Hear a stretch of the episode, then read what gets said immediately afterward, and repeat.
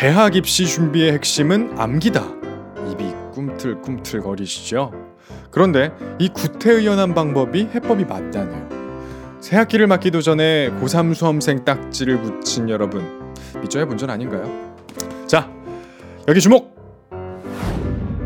이 책의 저자 와다 히데키는 대입의 상식을 뒤엎으며 일본의 입시 공부에 혁명을 일으킨 와다식 공부법의 창시자입니다.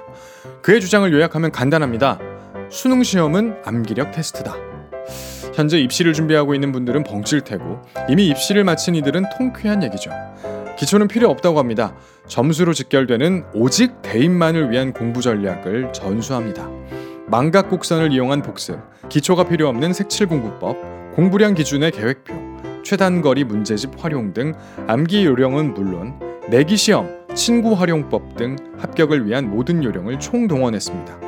물론 과목별 각계격파하는 요령도 소개합니다.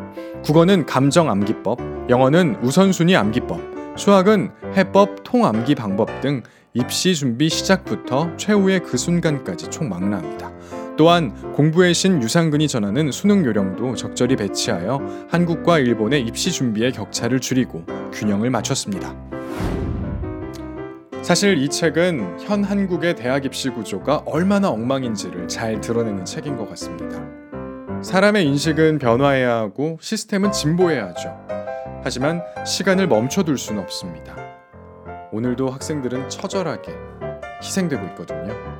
수험생 여러분, 이 책에서 일러주는 공부법으로 조금이나마 행복해지면 좋겠습니다.